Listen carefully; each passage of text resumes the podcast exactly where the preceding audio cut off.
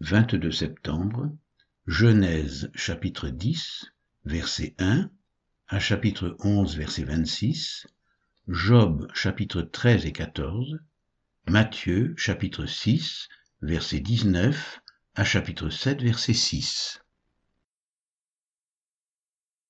Genèse 10 Voici la postérité des fils de Noé, Sem, Cham et Japheth. Il leur naquit des fils après le déluge. Les fils de Japheth furent Gomer, Magog, Madaï, Javan, Tubal, Méchec et Tiras. Les fils de Gomer, Ashkenaz, Riphat et Togarma. Les fils de Japhan, Elisha, Tarsis, Kittim et Dodanim. C'est par eux qu'ont été peuplées les îles des nations selon leurs terres, selon la langue de chacun, selon leur famille, selon leur nation. Les fils de Cham furent Cush, Mitzraïm, Put et Canaan.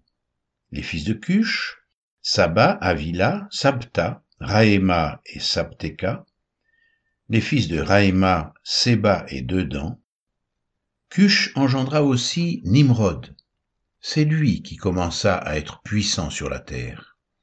Il fut un vaillant chasseur devant l'Éternel. C'est pourquoi l'on dit comme Nimrod, vaillant chasseur devant l'Éternel. Il régna d'abord sur Babel, Érec, Akkad et Calné au pays de Shinéar.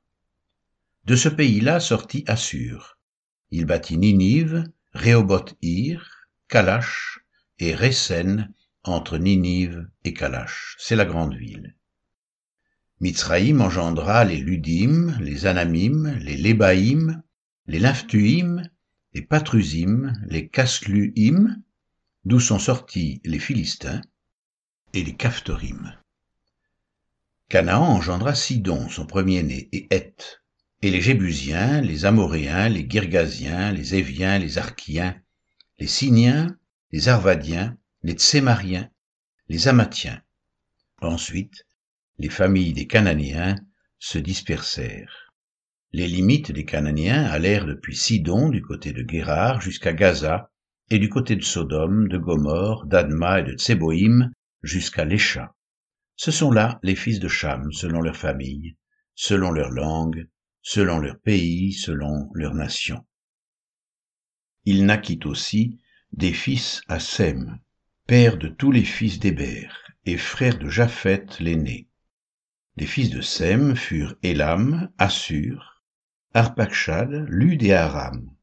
Les fils d'Aram, Utz, Hul, Géter et Mach. Arpachshad engendra Shélach et Shélach engendra Héber. Il naquit à Héber deux fils. Le nom de l'un était Péleg, parce que de son temps la terre fut partagée, et le nom de son frère était Joktan. Joktan engendra Almodad, Shélech, Atsarmavet, Gérak, Adoram, Uzal, Dikla, Obal, Abimaël, Seba, Ophir, Avila et Jobab. Tous ceux-là furent fils de Joktan. Ils habitèrent depuis Mécha, du côté de Séphar, jusqu'à la montagne de l'Orient. Ce sont là les fils de Sem, selon leur famille, selon leur langue, selon leur pays, selon leur nation. Telles sont les familles des fils de Noé, selon leur génération, selon leur nation, et c'est d'eux que sont sorties les nations qui se sont répandues sur la terre après le déluge. Genèse 11, 1 à 26 Toute la terre avait une seule langue et les mêmes mots. Comme ils étaient partis de l'Orient, ils trouvèrent une plaine au pays de Chinéar, et ils y habitèrent. Ils se dirent l'un à l'autre, Allons, faisons des briques, et cuisons-les au feu, et la brique leur servit de pierre, et le bitume leur servit de ciment. Ils dirent encore, Allons, bâtissons-nous une ville et une tour dont le sommet touche au ciel, et faisons-nous un nom afin que nous ne soyons pas dispersés sur la face de toute la terre. L'Éternel descendit pour voir la ville et la tour que bâtissaient les fils des hommes. Et l'Éternel dit, Voici, ils forment un seul peuple, et ont tous une même langue et c'est là ce qu'ils ont entrepris. Maintenant, rien ne les empêcherait de faire tout ce qu'ils auraient projeté. Allons, descendons, et là confondons leur langage, afin qu'ils n'entendent plus la langue les uns des autres. Et l'Éternel les dispersa loin de là sur la face de toute la terre, et ils cessèrent de bâtir la ville. C'est pourquoi on l'appela du nom de Babel, car c'est là que l'Éternel confondit le langage de toute la terre, et c'est de là que l'Éternel les dispersa sur la face de toute la terre. Voici la postérité de Sem. Sem, âgé de cent ans, engendra Arpachshad, deux ans après le déluge. Sem vécut après la naissance d'Arpachshad cinq cents ans, et il engendra des fils et des filles. Arpachshad, âgé de trente-cinq ans, engendra Shélach. Arpachshad vécut après la naissance de cent trois ans, et il engendra des fils et des filles. Shélach, âgé de trente ans, engendra Héber. Shélach vécut après la naissance d'Héber quatre cent trois ans, et il engendra des fils et des filles. Héber, âgé de trente-quatre ans, engendra Péleg. Héber vécut après la naissance de Péleg quatre cent trente ans, et il engendra des fils et des filles. Péleg, âgé de trente ans, engendra Réhu. Péleg vécut après la naissance de Réhu deux cent neuf ans, et il engendra des fils et des filles. Réhu, âgé de trente-deux ans, engendra Sérug. Réhu vécut après la naissance de Sérug deux cent sept ans, et il engendra des fils et des filles. Sérug, âgé de trente ans, engendra Nachor. Sérug vécut après la naissance de Nachor deux cents ans, et il engendra des fils et des filles. Nachor, âgé de vingt-neuf ans, engendra Térak. Nachor vécut après la naissance de Térak cent dix-neuf ans, et il engendra des fils et des filles. Térak, âgé de soixante-dix ans, engendra Abram, Nachor et Haran.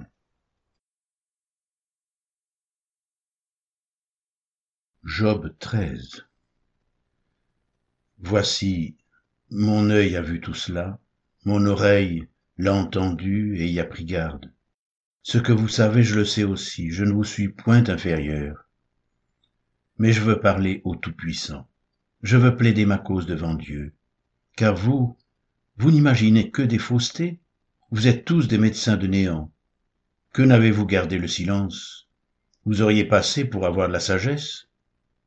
Écoutez, je vous prie, ma défense, et soyez attentifs à la réplique de mes lèvres.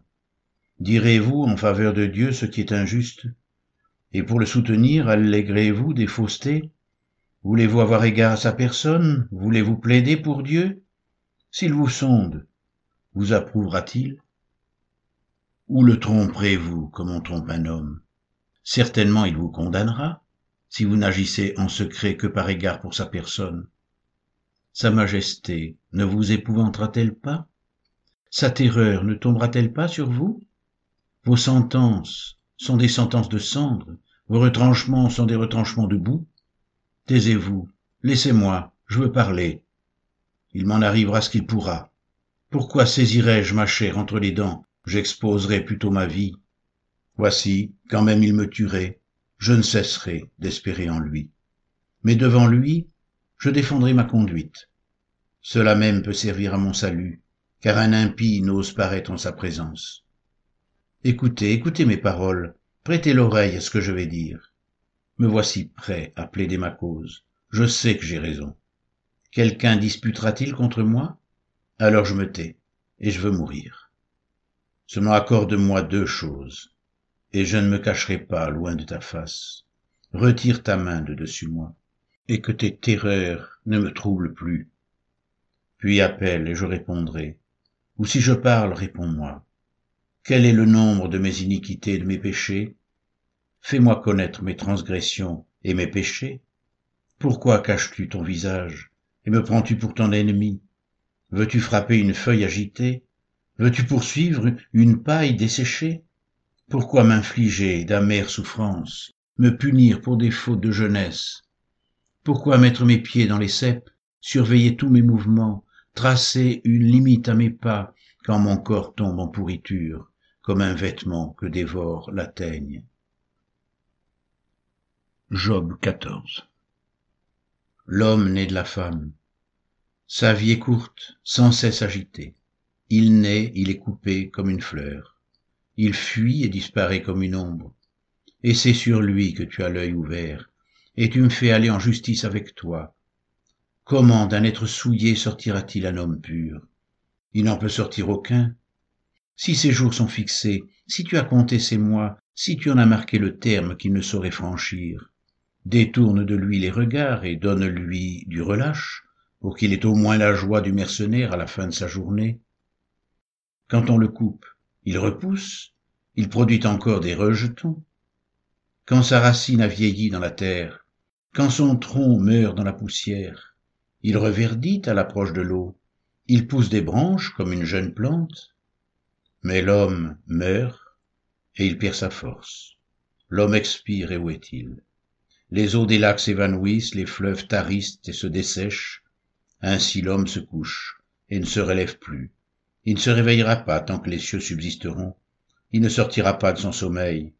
Oh, si tu voulais me cacher dans le séjour des morts, m'y tenir à couvert jusqu'à ce que ta colère soit passée, et me fixer un terme auquel tu te souviendrais de moi. Si l'homme, une fois mort, pouvait revivre, j'aurais de l'espoir tout le temps de mes souffrances, jusqu'à ce que mon état vienne à changer. Tu appellerais alors et je te répondrai. Tu languirais après l'ouvrage de tes mains. Mais aujourd'hui, tu comptes mes pas, tu as l'œil sur mes péchés. Mes transgressions sont scellées en un faisceau, et tu imagines des iniquités à ma charge. La montagne s'écroule et périt, le rocher disparaît de sa place, la pierre est broyée par les eaux, et la terre emportée par leur courant. Ainsi, tu détruis l'espérance de l'homme. Tu es sans cesse à l'assaillir, et il s'en va. Tu le défigures, puis tu le renvoies. Que ses fils soient honorés, il n'en sait rien. Qu'il soit dans l'abaissement, il l'ignore. C'est pour lui seul qu'il éprouve de la douleur en son corps. C'est pour lui seul qu'il ressent de la tristesse en son âme. Matthieu 6, 19 à 34 ne vous amassez pas des trésors sur la terre où la teigne et la rouille détruisent, et où les voleurs percent et dérobent. Mais amassez-vous des trésors dans le ciel, où la teigne et la rouille ne détruisent point, et où les voleurs ne percent ni ne dérobent. Car là où est ton trésor, là aussi sera ton cœur. L'œil est la lampe du corps. Si ton œil est en bon état, tout ton corps sera éclairé. Mais si ton œil est en mauvais état, tout ton corps sera dans les ténèbres. Si donc la lumière qui est en toi est ténèbre, combien seront grandes ces ténèbres? Nul ne peut servir de maître, car ou il haïra l'un et aimera l'autre, ou il s'attachera à l'un et méprisera l'autre. Vous ne pouvez servir Dieu et Maman.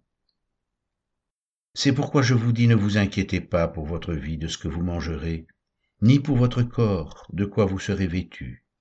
La vie n'est-elle pas plus que la nourriture, et le corps plus que le vêtement? Regardez les oiseaux du ciel.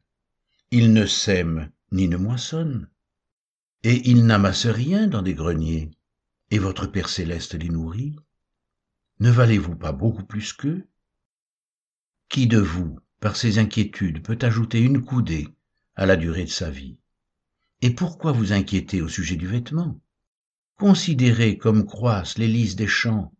Ils ne travaillent ni ne filent. Cependant je vous dis que Salomon même, dans toute sa gloire, n'a pas été vêtu comme l'un d'eux. Si Dieu revêt ainsi l'herbe des champs, qui existe aujourd'hui et qui demain sera jetée au four, ne vous vêtira-t-il pas à plus forte raison, gens de peu de foi? Ne vous inquiétez donc point, et ne dites pas que mangerons-nous, que boirons-nous, de quoi serons-nous vêtus Car toutes ces choses, ce sont les païens qui les recherchent. Votre Père céleste sait que vous en avez besoin. Cherchez premièrement le royaume et la justice de Dieu, et toutes ces choses vous seront données par-dessus. Ne vous inquiétez donc pas du lendemain, car le lendemain aura soin de lui-même. À chaque jour suffit sa peine. Matthieu 7, 1 à 6 Ne jugez point, afin que vous ne soyez point jugés. Car on vous jugera du jugement dont vous jugez, et l'on vous mesurera avec la mesure dont vous mesurez. Pourquoi vois-tu la paille qui est dans l'œil de ton frère, et n'aperçois-tu pas la poutre qui est dans ton œil? Ou comment peux-tu dire à ton frère, laisse-moi ôter une paille de ton œil, toi qui as une poutre dans le tien? Hypocrite, ôte premièrement la poutre de ton œil, et alors tu verras comment ôter la paille de l'œil de ton frère. Ne donnez pas les choses saintes aux chiens, et ne jetez pas vos perles devant les pourceaux, de peur qu'ils ne les foulent aux pieds, ne se retournent et ne vous déchirent.